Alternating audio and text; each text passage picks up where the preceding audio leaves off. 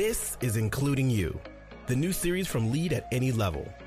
Including You features stories from chief diversity officers and other executives who are creating inclusive cultures in their organizations. Our goal is to show what's working in companies just like yours, to give you the tools you need to keep pushing for progress in your own workplace. We want to create belonging and opportunity for everyone, including you. And now here's your host, Amy C. Waninger.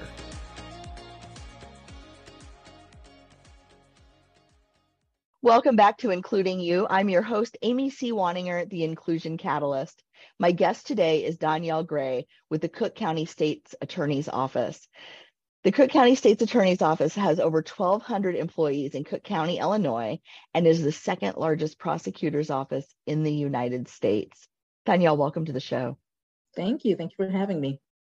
I am excited to talk to you. I don't think I've ever talked to anyone on the show from a prosecutor's office or from the law enforcement side um, of government. I'm really curious in the work that you do, why is inclusion so important, such an important focus of this work? I think because we're prosecutors is very important. People generally know what prosecutors do, right? We are involved in the criminal justice system and we make decisions on whether or not, or a part of a process of making decisions on whether or not people lose their freedom. Um, and it's very important when you're in a position where you have that kind of decision making power, you play a role in such a powerful process. You have to have inclusion, you have to have equity. It, it has to infuse what you do. And I would imagine there's a lot of discretion that prosecutors have in can you talk a little bit about how that discretion comes into play and how if there's not a focus on inclusion it might create some unfair disparities I'll do a little caveat. I'm, I am an attorney and I'm an ASA, but I don't practice in the courtroom in terms of being a criminal prosecutor. But generally speaking, um, there can be discretion on whether or not you pursue the harshest charge. There can be discretion on whether or not you're open to some plea bargaining. And that depends on the person you're dealing with. It depends on their background, it depends on the nature of the crime that they are accused of. It goes into a lot of factors in making some decision on whether or not this is a person who I should push for incarceration, or this is a person who is like maybe they're better served by referral to drug court. Maybe they're better served by community service because of the nature of the, the crime and the reasons why they got involved in the situation. There's some discretion there on, on how you can have an impact on whether this person is tracked into incarceration or maybe tracked into treatment or services. And those kinds of decisions can have lifelong impacts on the people that you're working with. Exactly. Let's take, for example, let's take an example of a person who engaged in an act and it's determined that they engaged in an act largely because of a, of a drug addiction. Depending on their background, depending on a lot of factors, you might decide that person could be better served as a person who really needs treatment. In other words, it's not that they are a quote unquote criminal, is that in the throes of this addiction, they engaged in behavior, and that if you treat the underlying issue, this is a person who does not have to have continued involvement in the system.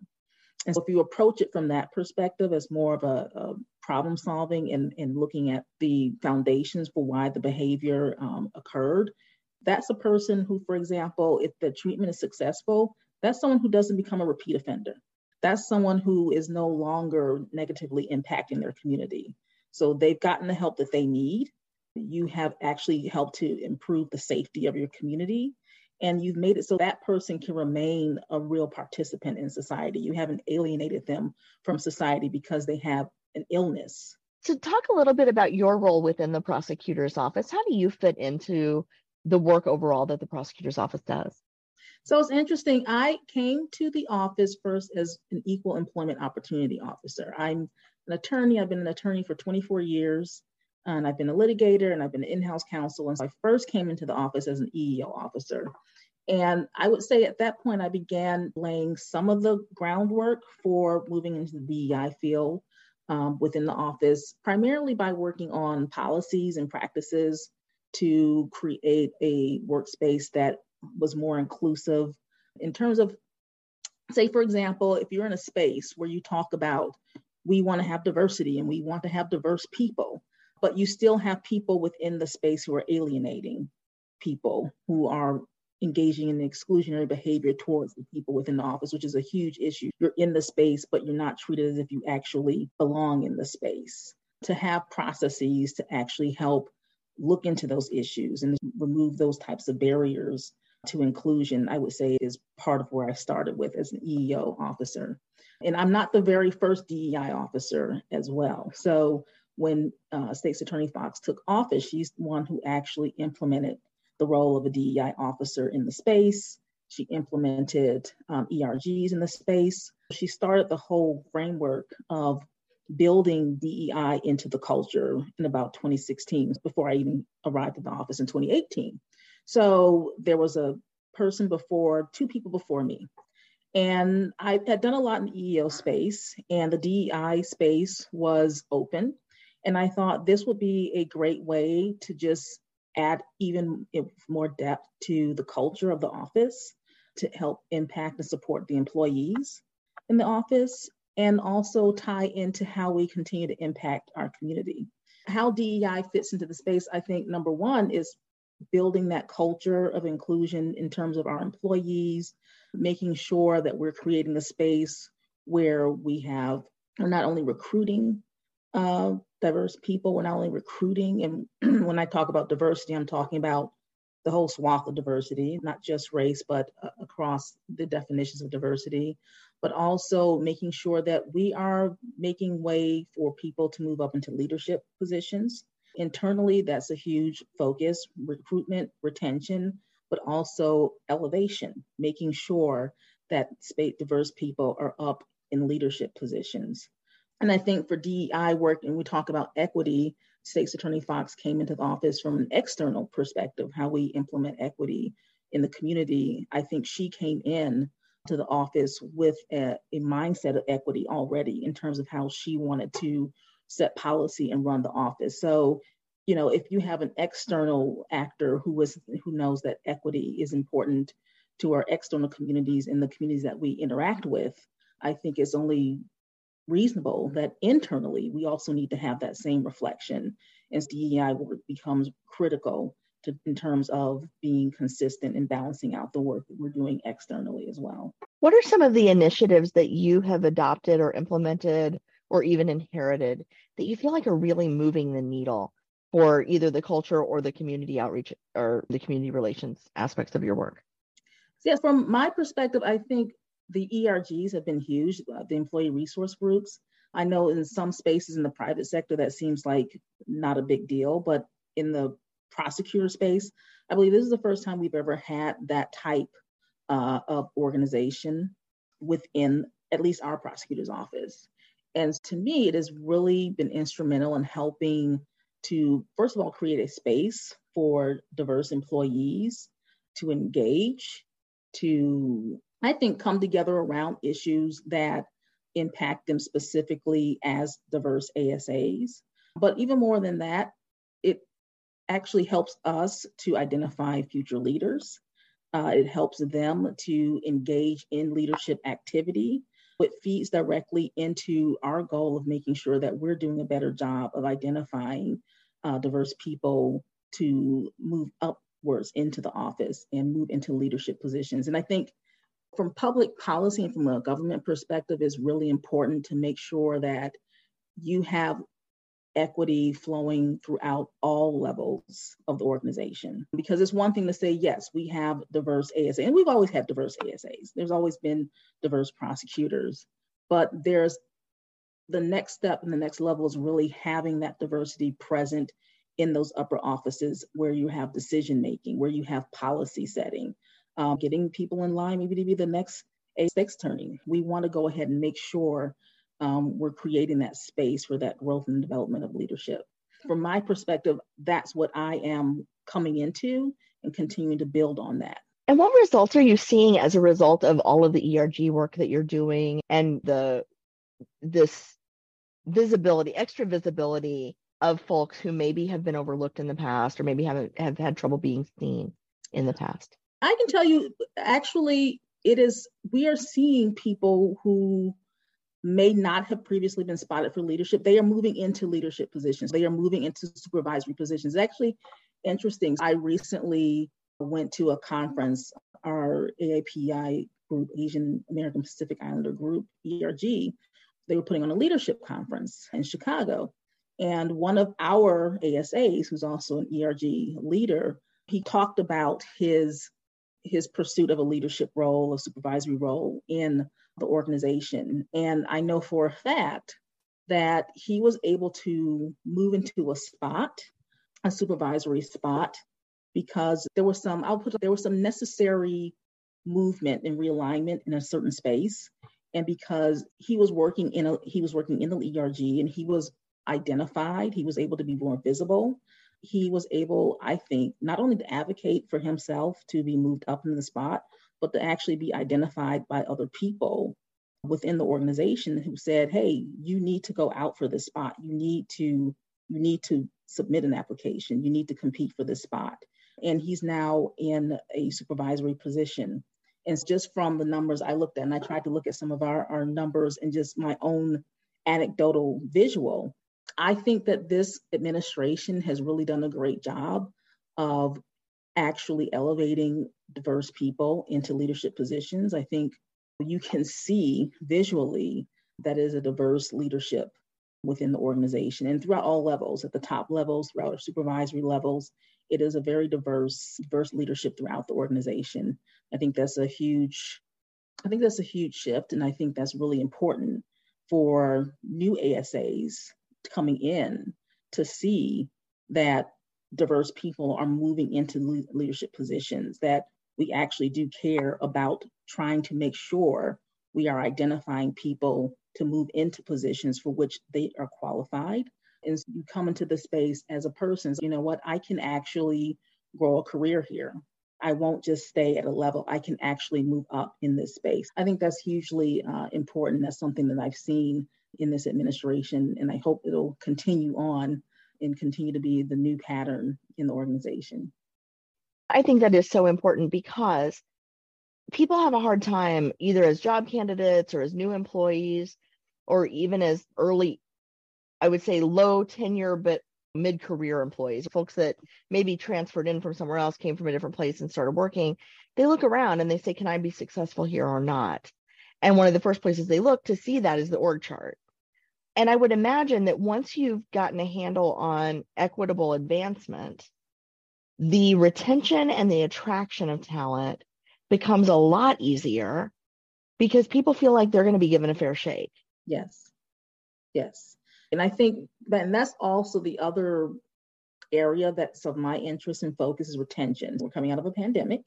Um, in a lot of spaces, a lot of public spaces, prosecutors' offices, employers across the country were impacted by COVID, were impacted by employees making decisions about their lives and, and sometimes leaving spaces and going to new spaces. But at minimum, what I want to make sure is you can't always control people's employment decisions, especially with lawyers. We have over half of our staff is, is attorneys, and attorneys go in all different directions sometimes.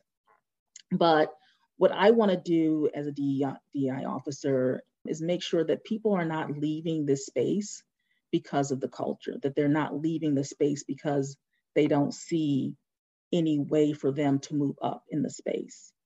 That, that we're not the ones pushing them away. If a person is leaving because a private firm has poached them because um, we produce some great litigators, um, and so they've poached them and, and they're offering them a lot of money um, which is one of the other limitations of government. We can't always pay people lots and lots of money in the legal industry. Um, some things we can't control, um, but we can control our culture. We can control the perception uh, of possibility with our, our culture. And I think that's where I want to look at and make sure that we are making sure that we demonstrate that we have a culture of possibility, that you can move up, that you can have uh, leadership uh, take a leadership role in the, the organization and have decision making impact in the organization. And I would think when folks leave under circumstances like you're describing, right, where they felt like there was a lot of opportunity for them where they were, but then they got basically something that they could, an offer they couldn't refuse somewhere else. I would imagine that that goodwill of them telling someone else, tapping someone else on the shoulder from their community, from their alma mater, from their maybe even their family or the people that they know, might say, look, go check this out. Because I know there's going to be an open position, but this might be a really good place for you in your career. Yeah, I was going to say, yeah, I, I hope I, I didn't cut you off. Um, but yeah, word of mouth and especially in the legal industry. Like I and I speak a lot from because I've been in the legal industry for 20 something years. Um, it's a lot of word of mouth. I spoke to an attorney years ago and she said she got her first job through a traditional application and all the other jobs was basically through word of mouth. And we do have a, an application process and, and things like that. But in terms of drawing people's interest to the organization and looking to see if there's anything there that I want to apply for, word of mouth is, is hugely important. When people hear that I'm just leaving because this place is going to pay me $50,000 more, um, but it's a great culture, it's still a great place to, to work. You, you get to do great work, you get to work with great people, and there's real possibility in the space. That is important to leave that impression on anyone who's leaving because they do. They go and they talk to their colleagues, they talk to people coming out of law schools and they definitely let them know what their experience was like in the office. And so we definitely want to make sure at minimum, if you have to leave because we can't pay you $190,000 like the firm, at least we're leaving you with a good feeling and a good reputation that you'll take with you and maybe encourage the next person to come and apply.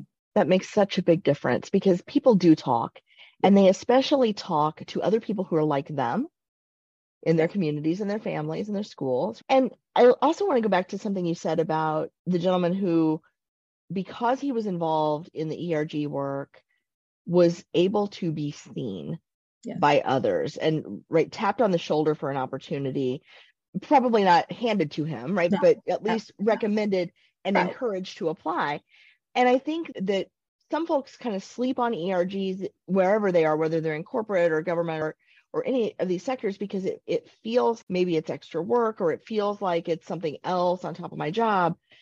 But really, this is a great space for people to go show what they can do, yes. especially if in their current role, they're not able to contribute in all the ways that are meaningful for them or in all the ways that showcase their talents like they might want. Right. And I always encourage people go get involved in the ERG because you may not know what skills you have. You may not know what you're great at if you've never been given the opportunity to do it. If you do it and you're great at it, people are going to see it. Yes. Uh, and one of my jobs is really to work with the ERGs. So we currently have seven ERGs. I believe when State's Attorney Fox took office, they started with about four or five. And we expanded to include our Ability Alliance Network for people, ASAs who are employees who have disabilities and MENA, the Middle East and North African group. We have, I think, a wonderful array of ERGs for people to come into a space.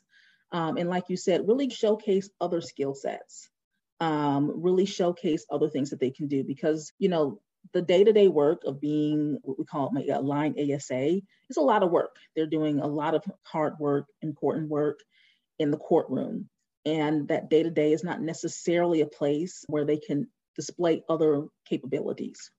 And so this is a great place for them to come together as a group and think about how they can display some of those other aspects of their skills and other aspects of their personalities. And you say, hey, that's the kind of thing that we're looking for when we're looking to develop supervisors, uh, our new up and coming supervisors. So ERGs can be a great resource for organizations to really better utilize its talent make sure it's recognizing its talent and make sure it's elevating talented people and supporting talented people because we want talented people to stay as long as possible. And we want them, especially if they're people who come in with the desire to be public servants, because there are some people who come in, people come into a space for different reasons. Some come in just to get litigation skills and move on to the private sector. That's their goal. That was always their goal some people really do want to be public servants. They value government, they value the job and the role and the important role of serving the public and when working on behalf of the public good. And we want to show that we value that and we see that.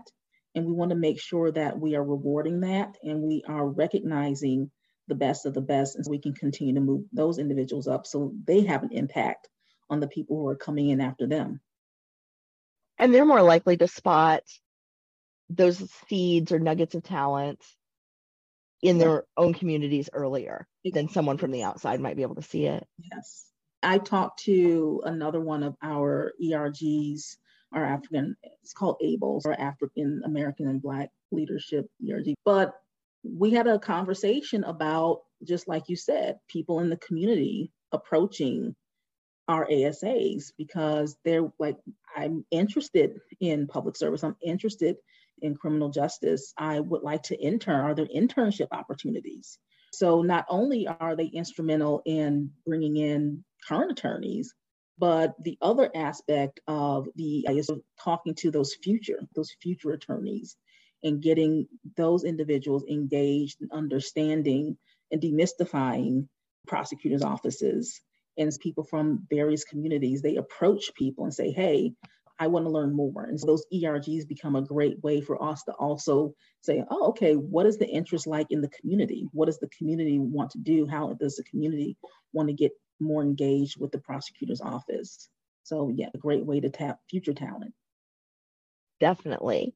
So, as you think about the work that you've done so far and all of the predecessors before you, what's next in this work for the prosecutor's office? So, my focus, I'm thinking about belonging. I've been, as I'm learning, because DEI is like a, a new space for me, and it's an interesting and exciting space. The more I learn about it, the more robust it seems to me. And so I'm really interested in belonging. Like, how do we go that next step towards making people feel the impact of the, the structures we've been putting into place to speak? We've been doing a lot of the structural work. We've been creating DEI offices, DEI spaces, ER, ERGs, policy changes. We've been doing a lot of structural work to try to build out that culture of inclusion.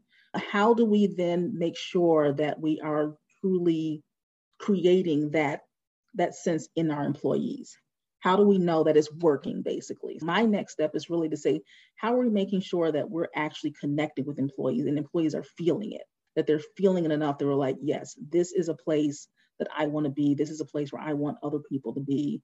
Is having an impact on myself personally as a career from my career perspective, and it's helping me to have a better impact on the community.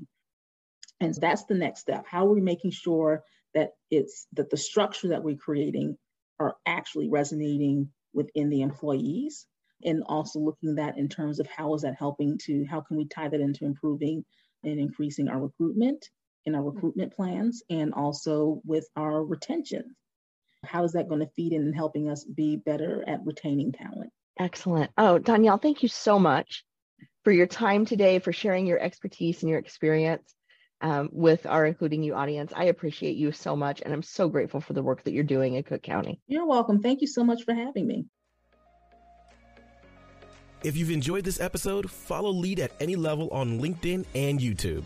Then join us for Including You video simulcast every Thursday at noon Eastern. Including You can also be enjoyed each week as part of the Living Corporate audio podcast series, available on all major podcast platforms. Learn more at living-corporate.com. Including You is brought to you in part by Lead at Any Level, a boutique training and consulting firm improving employee engagement and retention for companies that promote from within. Lead at any level.